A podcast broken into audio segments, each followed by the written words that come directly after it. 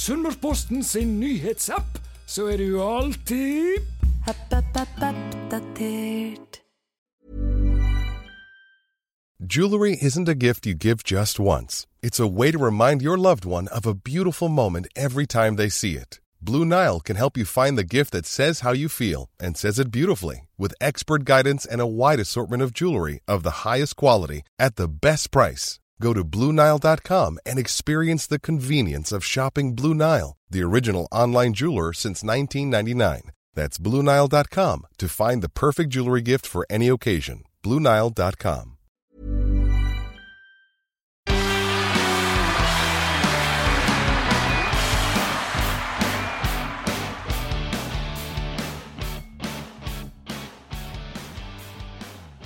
Da vil vi ønske velkommen til en uh, ny utgave av uh, podkasten Sunnmørsball fra Sunnmørsposten. Mitt navn er Kristian Stenrud, og jeg har selvfølgelig med meg Tarjei Ommenås. Men denne gangen Tarjei, så er vi ikke i studio. Nei, dessverre. Tilbake på Teams. Uh, mye mindre personlig og kjedelig å ikke se ansikter og få lov til å hilse på på, ordentlig måte. Men uh, vi gjør alt vi kan for å få spilt uh, Sunnmørsballen. Det er helt riktig. Og selv om eh, vi ikke kan ha folk i studio, så har vi iallfall med oss folk på Teams. Eh, og da var det på tide at vi fikk med oss eh, en av de nye spillerne som hadde vært der eh, noen måneder nå, men på plass er han iallfall. Og Torbjørn Kallevåg, velkommen til deg. Tusen takk. Veldig kjekt å bli invitert og kunne prate litt fotball med dere. Så da gleder jeg meg til. Det liker vi å høre, Tarjei. Når folk gleder seg til å møte oss. Eh? Ja, det blir helt nydelig. Det blir ikke bare fotballprat. Det blir jo litt uh, svada av sånn som alltid. Men uh, litt fotball skal være trykken. Ja, vi må ha litt fag. Og så må vi selvfølgelig ha vår uh, vante runde der vi har snakka med litt tidligere lagkamerater, kanskje nåværende lagkamerater. Og der er mange som er veldig glad i Torbjørn Kallevåg. Det, det, skal du faktisk ha, Torbjørn. Det er mange som sier at du er, du er rett og slett en klassefyr som, eh, som, gjør det meste rett, og som eh, er veldig oppegående. Det høres vel ut som noe du kan like å høre?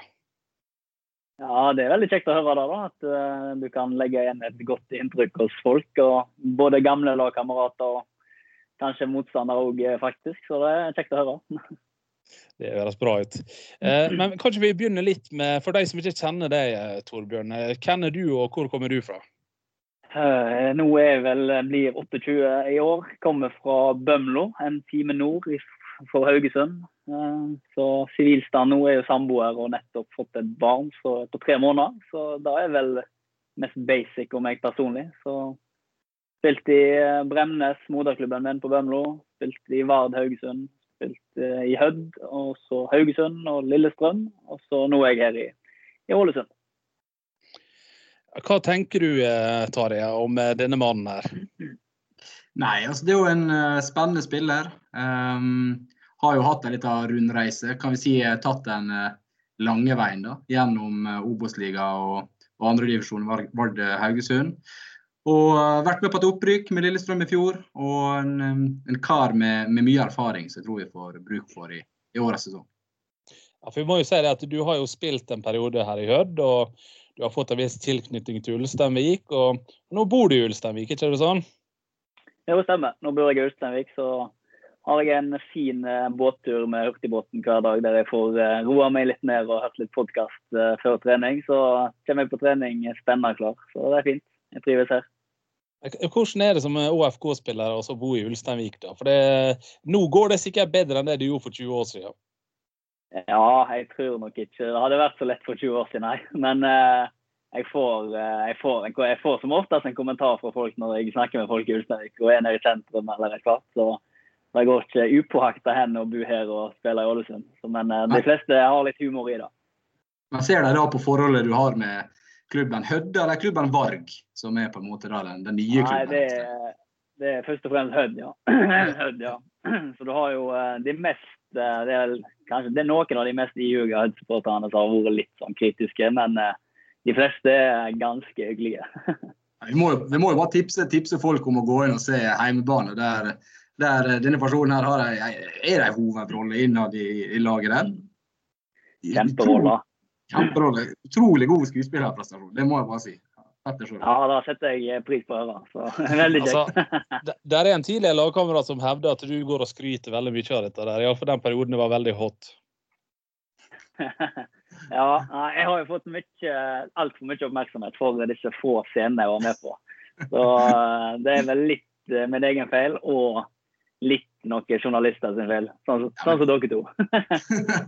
Ja, Du må ha noe å gå til etter karrieren er over. Du er Jon Carew. Da er du ja, neste, kanskje. Neste den rollen. Ja da. Carew han, eh, han, han, var dyktig. Han var veldig dyktig. Så han, han tror jeg har mer liggende enn det jeg har. Men klarer du å gå en hel uke gjennom at noen sier jævla Ålesund til deg? Eh, ja, det har faktisk gått ganske greit. Det var en periode faktisk når jeg spilte i Haugesund. Da var det masse, det var noen VG-greier og styr og stell, og da, da var det hele tida. Men nå har det roa seg litt, til og med her oppe.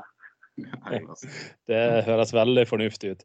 Men så uh, var jo du i Lillestrøm i fjor, og så holdt du jo på å bli ÅFK-spiller i fjor høst. Og så skal du få lov å slippe å si hva som var grunnen til at det ikke gikk. Men uh, vi har iallfall skrevet det at uh, Lillestrøm mener at Ålesund var litt treg på avtrekkeren på noen dokumenter. Det var noen misforståelser der. Men Ålesund ble det til slutt, da.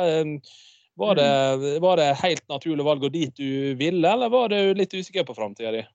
Uh, ja, det var jo Det sto mellom Lillestrøm og Ålesund hele veien. Og det gjorde det jo egentlig i fjor òg, når, eh, når, jeg fikk vite at eller når vi fant ut at vi fikk, eh, hadde et barn på vei. Så Da var det enten å fortsette i, i Lillestrøm eller å komme seg vestover. Så da, når det åpna seg en mulighet i fjor høst, så vurderte jeg det veldig sterkt. Og det var vel såpass nærme at hvis ting gikk gjennom, så, så gikk det fint. Så, men det sto liksom ikke. Det hadde egentlig ikke så mye å si i fjor om jeg kom eller ikke. for det meste var jo avgjort i Ålesund. Så, så, da var jeg jo fornøyd med å få være med på slutten i Lillestrøm og få bidra til at vi rykket opp til slutt. Så, men eh, så etter sesongen så var det mest uh, måtte jeg bare finne ut litt uh, familiært hva som passet best for oss. Og alt sånt. Og så snakket jeg litt med Lars Arne og litt med Ålesund, og fant ut at det sportslig så var det veldig interessant da òg. Så da, da, ble det ganske greit til slutt. For vi må jo si det, Tarjei, at det har skjedd mye sånn mannskapsmessig også i ÅFK i år. De er jo ikke de som er mest beskjedne med å signere og, og så kvitte seg med spillere her. Men Torbjørn er jo en av de eldste, faktisk, som det har blitt. Ja, det er jo Torbjørn sammen med den nye stopperen som vi får inn, som har en alder på 31 år. Eh, ellers er jo det eh, går vi vel litt ned i, i, i alder sånn totalt sett på laget. Eh, men eh, som jeg sa i en tidligere podd, jeg tror vi har bruk for eh, en del spillere med litt erfaring som kan sette en ny standard i, i gruppa. Da. Fordi eh, vi mista noen uh, viktige skikkelser på akkurat det, det, punktet i fjor. Absolutt. Og så har du fått med noen tidligere lagkamerater også. Det har blitt sånn mini-Lillestrøm her tidvis. Det rant inn med spillere som hadde fått tid der.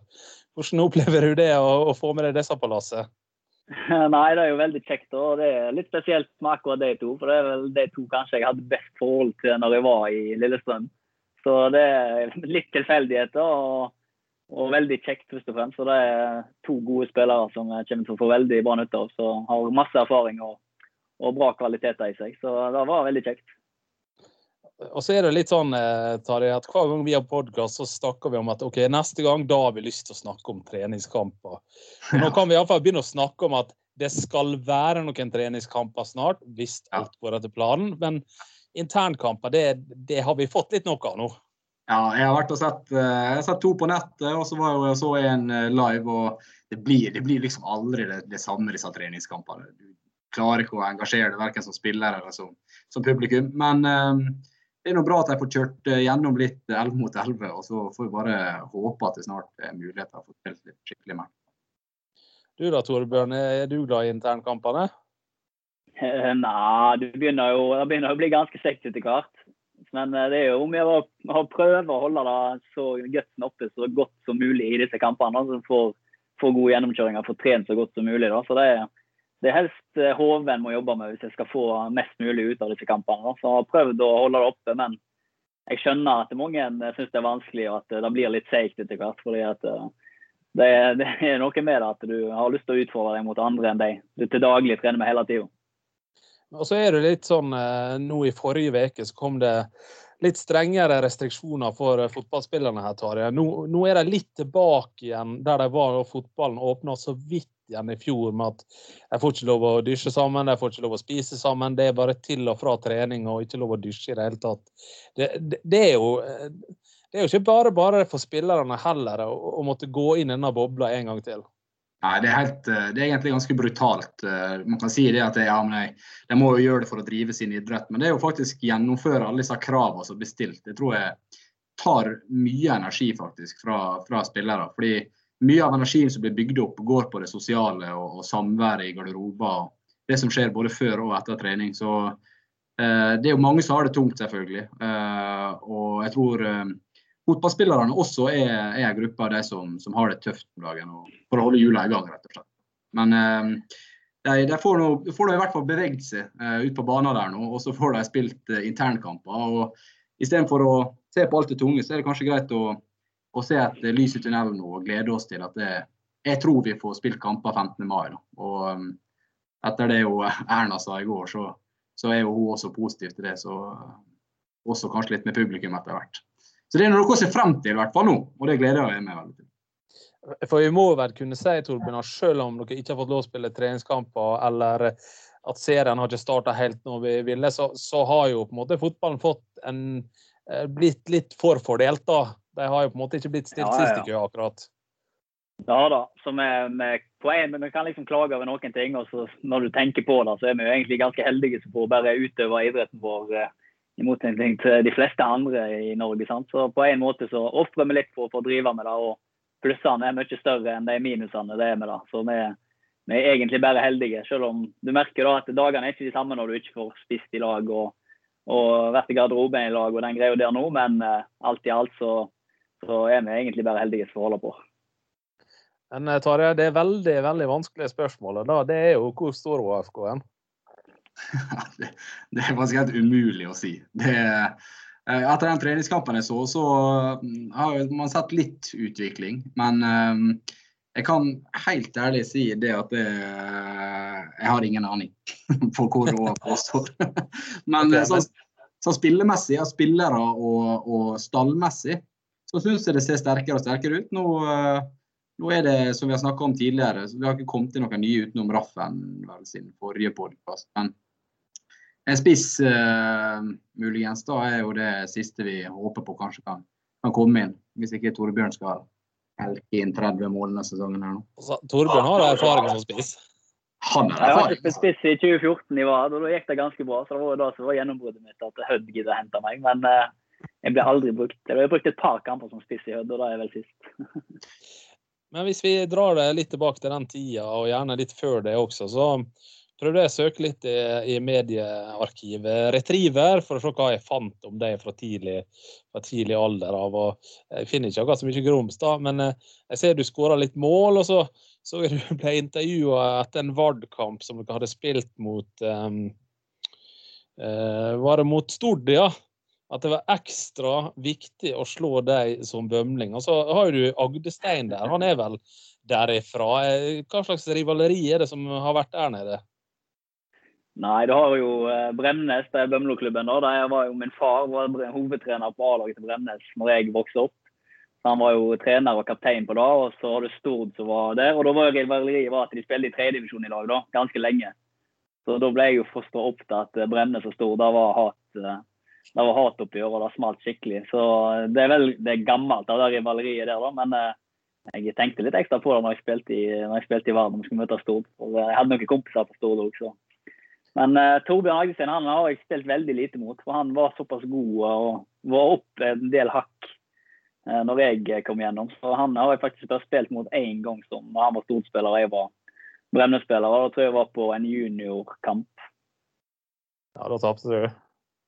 Nei, vi snakket om det faktisk i går, at han måtte ut med skade for det var snø og is ute. Så han sklei ut i en murkamp og måtte ut etter 10-15 minutter i cupkampen. Så da vant vi faktisk, fordi han gikk ut. og jeg tror vi slo de ganske greit. Men uh, apropos det, det, med den tida de, uh, da du var i Vard, så så jeg det at uh, dere skulle spille en, en cupkamp mot Start. men den måtte du stå over. Hva var grunnen til det? Nei, det var hvis jeg husker rett, så var det vel da at uh, jeg var misfornøyd med at vi måtte ned til start og spille andre runde i cupen fordi vi var en haug med studenter og, og en gjeng som ikke kunne ta oss fri fra skole. Og jeg skal ha en viktig eksamen. Så da er vel eh, den eneste gangen jeg har ikke møtt opp til kamp av ikke sportslige grunner, liksom. Så da rett og slett boikotta jeg den kampen, og så tok jeg eksamen. og hvordan gikk det med eksamen, da? Eksamen, Jeg sto på eksamen, det var viktigst. Jeg husker foreleseren kom inn og var skikkelig fornøyd med meg og sa at jeg skulle kanskje rette med et litt Eh, litt slappere håndtrykk eh, siden jeg møtte opp og gikk ut i avisen og sa at skole var viktig. Ikke sant. Ja, men jeg så I den saken så sto det at det var eksamen i prosessteknikk, eh, og du skulle da bli maskiningeniør. Fullførte du det, eller?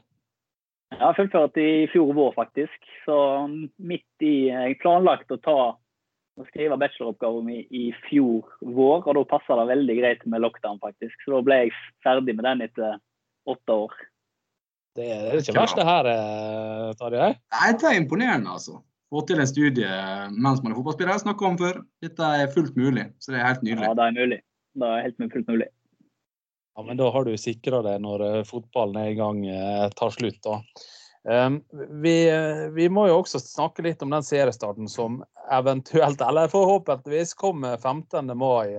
Men Torbjørn, selv om det er vanskelig å si hvor dere står akkurat her og nå, så har jo du erfaring fra førstedivisjon og har jo sett det som har vært der før, også senest i fjor. Det er jo et lag det her som skal kjempe om opprykk. When you're ready to pop the question, the last thing you want to do is second guess. At Bluenile.com, you can design a one of a kind ring with the ease and convenience of shopping online. Choose your diamond and setting. When you find the one, you'll get it delivered right to your door. Go to Bluenile.com and use promo code LISTEN to get $50 off your purchase of $500 or more. That's code LISTEN at Bluenile.com for $50 off your purchase. Bluenile.com code LISTEN. Ja, da er det absolutt. Jeg har snakka med en god del folk om det. og, og stallen i sin helhet og, og teamet rundt og den pakken der. Eh, alt annet enn å kjempe om opprykk eh, er, er, ikke godt nok. Så eh, det skal nok vanskelig gjøres å bedre lag enn det vi hadde i Lillestrøm i fjor. Men for det underpresterte vi egentlig i ganske stor grad, for vi hadde et mye bedre lag enn det vi gjorde. Men kvaliteten er, er så å si opp mot der. og da, da hvis, en kommer, hvis en kommer godt i gang og får en stabil sesong, så skal det være mer enn godt nok. Hva du er, Tore deg? Nei, det er jo som jeg sa i stad, at jeg, jeg, tror at på papiret så er det godt nok. Men eh, jeg har nå vært med på, på å bli tippa som nummer tre-fire i Obos-ligaen med Hønefoss en gang. Der vi hadde et voldsomt lag på papiret og rykka rett ned i andre divisjon. Så det, det, skal jo gjøres en jobb på banen selv om navnene er gode. Og, men jeg, hvordan føles det på, på treningsfeltet om dagen? Er det et lite løft sånn rent, eh, rent uh, spillemessig? Når dere spiller på storbane, og kjenner dere noen forskjell? Og Lars Arne sitt, ja. sitt spill begynner å sitte? Ja, det gjør jo det. Vi har jo egentlig, det har vært veldig tydelig hele veien hvordan vi skal spille. Så har vi jo gjort litt endringer etter hvert for å mikse litt på posisjoner på enkelte spillere. Så vi har egentlig vi har øvd på egentlig det samme gjennom hele vinteren med litt forskjellige typer i forskjellige posisjoner. Så litt vrier og litt ulike måter og ulike strenge armer å spille på nå da, enn da vi hadde kanskje helt i starten av året. Så det ser bare bedre og bedre ut, og treningene har bare blitt bedre og bedre etter hvert. Så nå merker jeg nå når vi får vite at det blir treningskamper fra neste helg og den greia der, så begynner folk å, å trykke litt ekstra til i treningene og vise at de vil være med på dette og, og kjempe om en plass på laget. Så det ser, det ser OK ut. Ja, jeg tror kanskje jeg skal gripe inn og, og si at jeg er faktisk eh, enig om at det ser ganske bra ut. For Torbjørn han kan strengt tatt ikke si noe annet. Da den første, første hurtigbåten er hjem igjen eh, til Ulsteinvik. Men eh, det, det, ser Der er iallfall um, Det begynner å utkrystallisere seg en del plasser på laget som jeg ser ut som er ganske sånn spikra. Uh, og så blir det spennende å se når vi begynner med kamper. Men jeg er enig med Eh, Torbjørn her, at jeg ser iallfall et klart mønster i måten det skal spilles på. Ja. Og det tror jeg spillerne trengte etter det ja, røret som var i fjor. Det var det vi savna i fjor og på slutten av den sesongen. At vi så ikke hvor, hvor denne, denne skuta her var på vei, rett og slett. Så eh, jeg håper inderlig når vi ser de første treningskampene, at vi vi får se konturene av et, et, spill som på en måte er gjenkjennbart over, over tid. Da. Men før vi er helt ferdig med den seriøse delen her, eh, Torbjørn. Det er en god del unggutter som har trent ganske mye med dere gjennom vinteren. Hva, hva kan du si om den gjengen? Jeg kan bare si egentlig det som har blitt sagt av andre som jeg har sett, at de har bare blitt bedre og bedre. og De fleste har imponert meg veldig.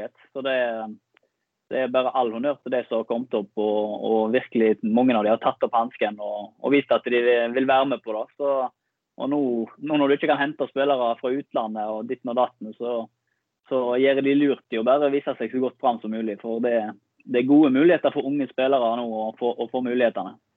Har du noen navn der, da? som uh, utper, utperker seg? seg? Ja, jeg synes Kristian uh, Mork Breivik han spilte litt fotball med i vinter på Hareid i nye hallen deres. så Han imponerte meg da. og så plutselig som jeg så jeg møtte opp på vårstreninga, så han har vært uh, fin. Og så har du Nikolaja som stopper. Hvor, er kanskje den som har vært mest imponert av. Så, så han, tror jeg, han tror jeg kommer til å spille litt i år. Så, um, han, han, har, han, har, imponert meg også. Han har spilt samtlige internkamper sammen med Jonas baki der. Og han har vært ganske solid, faktisk. Så mm. det er artig å se. Ja, så det er muligheter for ungguttene å få, å få spilletid òg. Mm. Ja, og for de som lurer på etternavnet, så er det Nikolai Hopland det er snakk om her. og eh, jeg er enig med Torbjørn. Jeg tror han kommer til å få spilletid. Det betyr ikke nødvendigvis at han får starte masse kamper, men at han kommer til å få prøve seg, er helt garantert. Og han blir Han har ikke blitt 17 ennå, han det, Torbjørn, så vidt du har fått med deg? Nei, ikke så vidt jeg har fått med meg. Men jeg feirte litt at han godeste Melis junior feirte 16 her en dag. Så det var en stor alder, mente han. Så uh, Nikolai tror jeg ikke fullt 17. nei, nei. Og, og, han tror jeg har veldig veldig gode muligheter til å få seg en proffkontrakt også. I tillegg så kan vi jo nevne Melis junior fortsatt eh, når vi er inne på han. fordi han fikk proffkontrakt tidligere ved jakta utenlandske klubber. Han har trent med A-laget. Det, det, er en type, det også, Torbjørn? Ja, da, da, jeg nevnte ikke han da. Han tok jeg egentlig bare som en selvfølge. For han, han, eh, han, er, han er, Du ser at han har noe, noe for seg sjøl som de ikke andre òg. Så han er nok kanskje et hakk foran de fleste der. Men uh, han, er, han, er, bra. Ja, så får vi håpe han blir bedre enn faren. Jeg må si, må si sånne ting for å få ny kontrakt. jeg, jeg, jeg, er nødt for det. Fantastisk. Nei, men Da har vi vært litt sånn seriøse. Da, da må vi på en måte gå litt tilbake i, i ting som har vært. og Vi har jo snakka med tidligere lagkamerater, det var som jeg var inne på litt tidligere her, at uh, han blir jo hylla som en god mann av Torbjørn her, men alle har jo på en måte sine ting og sine fakta og sine ting som, som har skjedd. da. jeg vet ikke, Tarjei, kanskje du skal begynne? Ja, jeg var litt i Haugesund først og lukta, og der var det bare skryt og ingen som ville gi noe. Og så tenkte jeg nei, greit, da må vi gå der han ikke har eh, så, så lange eh, vennskap. Og da gikk jeg rett til Lillestrøm, og der preika jeg vet, alltid. Um, og da fikk jeg historie fra Dere var jo så heldige å rykte opp i fjor, med Lillestrøm. Og ja. det ble en opprykksfest der. Og så sa du nå tilbake at det, frua hun fikk barn for tre måneder siden. Men var det sånn at du fikk for deg på opprykksfesten at fødselen allerede var i gang da?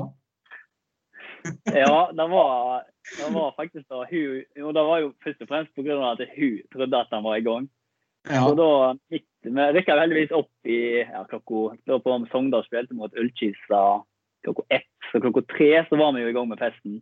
Ja. Og rundt i seks-sju-tida der, da hadde vi holdt det i gang en tre-fire timer. Da fikk jeg eh, melding av dama, og hun ringte meg og lurte på nå tror hun det skjer liksom. Og så sier jeg er du helt sikker på dette? her? Helt sikker? Så ja, jeg tror det. altså. Så, så begynte Frode Kippe å fyre meg litt opp og sa nei, du kan ikke gå glipp av dette. her, Du kan ikke gå glipp av det beste i verden. Nei, ja. Han skulle bare få det til å bli en fin historie, da, så han kunne sende meg vekk fra denne opprykksfesten. liksom. Så da endte det med at jeg bestilte meg en flybillett og ble kjørt litt sånn i halvsvime ut i Gardermoen. Og, og kom meg til Ulsteinvik. Men det skjedde ikke noe før to-tre uker etterpå. ja, det er klart.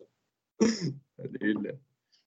Og um, utenom det i, i Lillestrøm, så, så var det noen historier til. Men um, jeg tror du skal ta dine første, Stenrud, for jeg må rett og slett vurdere om, det, om vi skal ta den eller ikke. Jeg trenger tenkningstid. Ja, altså, jeg har jo gått litt sånn tilbake um, i Hødd-tida, jeg, da. Uh, og så var det en tidligere lagkamerat som lurte på uh, om du kunne fortelle hvordan et helt russekull endte opp på nachspiel på Hødvoll Panorama for noen år siden?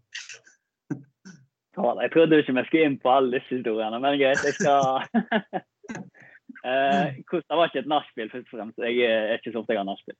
Det var et forspill. Eh, jeg satt der egentlig med kjæresten min. Ja, stemmer. stemmer. Hun som jeg er samboer med nå. Og da satt vi der, og så skulle vi ut. Det var vel den 15. mai eller 16. mai eller et eller annet sånt. Og så Hun hadde ei søster som var rusta året. Så da hadde hun søster og hun hadde spurt, uh, spurt samboeren min da, om uh, det var greit at uh, de kom opp en tre-fire stykk fra en, fra en russebil på et, på forspill før de skulle videre. Så det var greit da, vi satt nå bare åpne med og kom opp.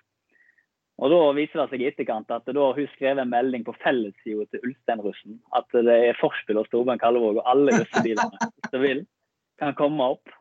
Og da endte det med at det, det var, det var altfor mange inne i leiligheten til slutt. Uff, det er ikke bra. Du vet, det, Så da satt jeg der. Fotballspillere og russ, det er, det er dårlig, dårlig historie derfra. Ja, det er dårlig. Det er bare å holde seg langt vekk fra alt de har sett absolutt alle andre fotballspillere. Men Gikk det greit til slutt, eller ble det noe styr, eller? Ja, det gikk greit til slutt. For de skulle, de skulle ut videre og, og, rulla, tror jeg. Så de ble ikke varende så lenge. Men uh, det, det var, sto ganske hardt på de, de par timene de var innom. Klasse. Ja, så videre her, da, så er det en som uh, er litt bekymra for dine evner til å kjøre bil. Uh, ta båten hver dag. så lurer jeg på hvor mange ganger i løpet av siste året har du vært ute i grøfta med bilen? Ja, dette er vel, dette er vel Jeg tipper det er Bendik Riise som har skrevet spørsmålet. Altså, Vi må holde våre kilder skjult. Ja, jeg skjønner det. Jeg skjønner det. Uh, det er vel Jeg kjørte to ganger i grøfta her uh, for noen uker siden, eller nå i tidligere i vinter. Og så endte det selvfølgelig med at jeg kjørte bak i bilen på ei anna ei et par dager etterpå, de to grøftekjøringene. Så jeg har hatt Jeg hadde tre uhell på jeg tipper 14 dager. da ble det dyrt. Det er dyrt, ja. Kom og få ny bil med meg, da, vet du. Oi. Ja, jeg har hørt at du er flink å selge, så nå er du inne på det med en gang. Ja, ja, ikke hiv mer bensin på dette bålet der nå, altså. Men eh, hvordan er det med bil nå, da? Har du bil ennå, eller har du blitt fratatt bilen? Ja, jeg har bil, så jeg tør å kjøre til Hareid og ta båten derfra. Det er det eneste jeg tør. Det er ikke så mye trafikk der. Moa, Moa-kryssa er skumle, vet du. Ja, nei, det, det ene krysset, det store rundkjøringa der, jeg har ikke peiling hvor jeg skal legge meg. Hvis jeg har kjørt gjennom det. Det er ene dagen, her om dagen som måtte kjøre det, jeg skal kjøre til trening for vi skal ta disse covid-testene før vi skal begynne opp igjen etter påske. Og Da var jeg sikker på at jeg var halvveis inn i den rundkjøringa før jeg visste hvor jeg skulle gå. Så den, den, er, den er vrien. Men vi skal sørge for at uh, en av annen kjørelærer tar kontakt i løpet av nærmeste framtid. Ja, jeg, tror, jeg tror det. Um, og så uh, Det som har kommet til nå, det skal forbli anonymt. da, Men uh, det neste er jo helt umulig å fortelle uten at uh, kilden blir røpt. fordi at kilden er jo involvert sjøl i denne situasjonen her. da. og det er jo, det, Nå skal vi på fotballbanen, da. Um, men hva gjør du hvis den du skal markere på en corner, prøver å filme seg etter straffespark? Uh, dette er vel sønn av uh, tidligere trener Daniel, Daniel Eid som har spurt. Han prøvde å filme seg til et straffespark på Åråsen, Lillestrøm mot Sogndal, i fjor. Og han er jo en god kompis av meg, Daniel, så det skal sies. Så han hadde en markering på, så prøver han å hive seg, og da, da var det vel både ankler og knær som skulle ryke hvis han prøvde på det en gang til, sa jeg til han. ja, altså, ifølge han, da, så var Ifølge han så var historien at uh, du sa at hvis han prøver å filme igjen, så kan han knekke begge beina mine. jeg, jeg, prøver bare å passe ut alt sånt jeg har sagt etter en kamp, men uh, den har jeg fått høre et par ganger etterpå. ja, så det er flere som har reagert på at du er en snill gutt, men på fotballbanen da kan du miste det litt? Ja, jeg gjør det. Jeg gjør det. Jeg har prøvd, nå har begynt med mindfulness og litt sånn styr nå, så da prøver jeg å ta det med meg inn på, inn på banen og legge situasjoner bak meg når det skjer. så i år, i år er året der jeg skal roe meg litt. Grann. Det er enda skumlere med sånn mindfulness. Da bygger du opp et, et stort lager, da, så smeller det skikkelig. Så det gleder vi oss til. Det gleder vi oss til. Så Daniel Eid sa det at han så ikke det etter kampslutt. Da. Det er godt mulig han drev og så etter det. Du, du var vel så fyrt du gikk rett i garderoben? Ja, jeg har òg en tendens til å ikke takke for kampen hvis vi har tapt og jeg er forbanna. Da er det ikke bra, det heller. Jeg tar det. Dette her er deilig å høre. Dette er iallfall sånn jeg uh, gjør det på samme måte. Ja, for det, ja, men vi er jo keepere, så vi, vi, vi knekker jo bein lett. Så, så det er 100% Bein må knekkes hvis det filmes. Ja, for altså, er du keeper, så skal jo du true spissen litt for å sette deg litt respekt. Det er jo sånn det er. Det er kanskje det jeg savner mest. Det er så dumt å drive og true de kundeservicen istedenfor på jobben. Så jeg savner det. det. dårlig. Ja. Det var det vi savna mest med fotballen, egentlig. Men det skal sies det at han, eh, Daniel Eide sier at du er jo en fantastisk eh, fin fyr og kjernekar og full pakke. Så det, det, er bare akkurat den her eh, når det koker litt, da mister vi litt hodet. Ja. Du er vel ikke eneste i, i garderoben du er i nå som er sånn, da? Nei, det er noen som er både takk og to verre enn meg i den AFK-garderoben, faktisk. Så jeg er ganske snill gutt i forhold til et par. Ja, vi, Jeg vet ikke om alle har fått med seg Ikke forrige internkamp, for den viste ikke vi, men den kampen før. Du skal slippe å kommentere det her, Torbjørn, men uh, det var en annen Torbjørn som fyrte på alle sylinder for to treningskamper siden. Jeg vet ikke om du husker den? Tarjei? Jo, jo, jeg husker den. Og det, når han fyrer på er sånn, Det er jo bare fasade. Han er jo så rolig, den mannen der, egentlig. Så jeg, jeg ser tvers igjennom han. Men uh, det er bra forsøk, Torbjørn. Jeg liker det. Tenner litt på pluggene for å vise seg fram, og det er helt nydelig. Ja, for I litt kontekst her da, så var det Shakir Sno som, uh, som ga litt opp eh, idet han ikke fikk frispark når noen var litt borti han, og det mente Torbjørn Agdestein var det var så rystende at han måtte bare av banen, ble det gitt beskjed om. Men det er litt sånn det skal være. Det skal, det skal koke litt. Til og med internkampene, Torbjørn, her, så kan, så kan, folk bli ganske sinte. Ja, det kan faktisk det. Så Det er jo det som er med disse internkampene. Det er jo ekstra stolthet da, hvis det blir dratt av av en medspiller og den greia der. Så det, det har vel vært et par hendelser der noen eh, fort hadde fått et eh, rødkort og to, eh, faktisk. Om det hadde vært i ekte kamp. Men hvem, hvem, er det i, garderoben da, som, som, kan være litt hissig, men som har litt som man tar av seg en, en, fasade her? Jeg vet ikke, Sigurd er jo, men han har jo ikke fasade egentlig. Han er jo bare det, Det er pur sannhet. Han, han, kommer jo ikke under den. Så hvem andre Jonas kan brenne. Han er jo litt sånn snill gutt utenfor, men han kan brenne skikkelig av på noen økter hvis det er noen det er sånn. Uh, Torbjørn, ja, men da er litt mer, han klarer ikke å ta seriøst. For det er bare kødd til vanlig likevel. Så da er, jeg bare smiler hvis han blir sur for noe. Så det er vel, det er vel helt Sigurd altså, er den som fyrer seg, men han er vel ganske åpenbar for de fleste. Jeg, jeg, jeg, altså, nå kjenner jeg ikke den nye som har kommet til så godt, men Jonas altså, Alle trenere sier sånn til spillerne vær engasjert og prate med hverandre. Men jeg tror samtlige trenere tenker Jonas, du må holde litt mer kjeft. Stikk han prater, stikk han fyrer. Han er, han er god på det. Men det som forundrer meg litt, er at det er ingen som svarer tilbake. Jeg vet ikke om det er av frykt eller bare at jeg ikke gidder å ta diskusjonen der, Torbjørn? Nei, som sagt, Vi har jo begynt med mindfulness, da, så det kan være folk er blitt rolige og de driter i hva folk sier til dem og bare kjører på videre sjøl. Så kanskje, kanskje vi har tatt noen steg der. Men den eh, mindfulnessen, da, funker den? Ja, det må jo ha åpent sinn for det. da. Så eh, det er jo, Jeg snakket med en om det for et par dager siden. at det er liksom, Bodø-Glimt det var veldig fokus på at det er det jeg gjorde. sant? Og Da blir det sånn ja, dette må funke, den greia der. Men jeg tror det handler om mest hva spillere som holder på med det. og Hva, ja, hva, hva mindset hvis du bruker det ordet, du har til det. da, Om du er åpen for, eh, åpen for de impulsene. Jeg tror det er mest der det ligger. Jeg ser at dere har en av Norges flinkeste i området der, eh, med Jonas Nordahl. Han er jo ekstremt flink på akkurat disse punktene der nå. Og han var jo der litt når jeg også spilte. og Kjenner personlig. og, og det å utnytte en sånn type ressurs som, som Jonas har vært i AFK lenge, det, det, tror jeg er alfa og mega. Og jeg tror dere kommer dere et steg lenger med å bruke sånn type trening også. Ja, helt enig. Helt enig. Jeg skulle akkurat si det, Tarjei. Du er sånn uh, mindfulness-fyr som gjerne er enda lenger, lenger ut i sida enn mindfulness også. Sånn her når tai chi og sånne her syke greier. Jeg bare for å si det sånn, jeg utsatte den poden en halvtime fordi jeg skulle løpe bakkeløp i dag. Og da var det mindfulness før bakkeløp. Oi, oi, oi. Er snilt. Her er da. Ja, jeg skulle akkurat si det. Det blir så kvalm her. At jeg tror bare gå inn på Strava, Strava folkens. ja, det er jo det som er problemet med disse Strava-folka. Det er jo helt like hele gjengen. Nei, men jeg, jeg tror at vi har uh, fått prate oss uh, gjennom litt av kart her. Og tar jeg neste gang vi prates og skal ha podkast, da skal vi snakke om en kamp.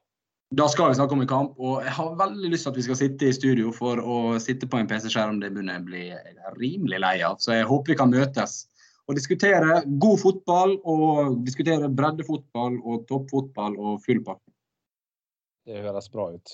Mm. Vi håper for Torbjørns del også at han kan begynne å krysse av i kalenderen på både treningskamper og seriekamper.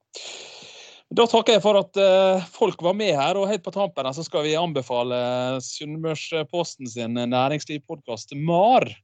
Der er noe som eh, er verdt å få med seg, både for de som er interessert i fotball og næringslivet generelt. Og så satser vi tar jeg på å være tilbake om ikke altfor lenge.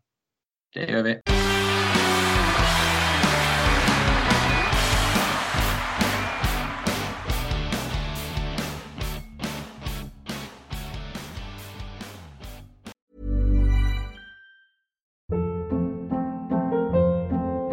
Hold up. What was that? Boring. No flavor. That was as bad as those leftovers you ate all week. Kiki Palmer here, and it's time to say hello to something fresh and guilt-free. Hello Fresh. Jazz up dinner with pecan-crusted chicken or garlic butter shrimp scampi. Now that's music to my mouth. Hello Fresh. Let's get this dinner party started. Discover all the delicious possibilities at hellofresh.com.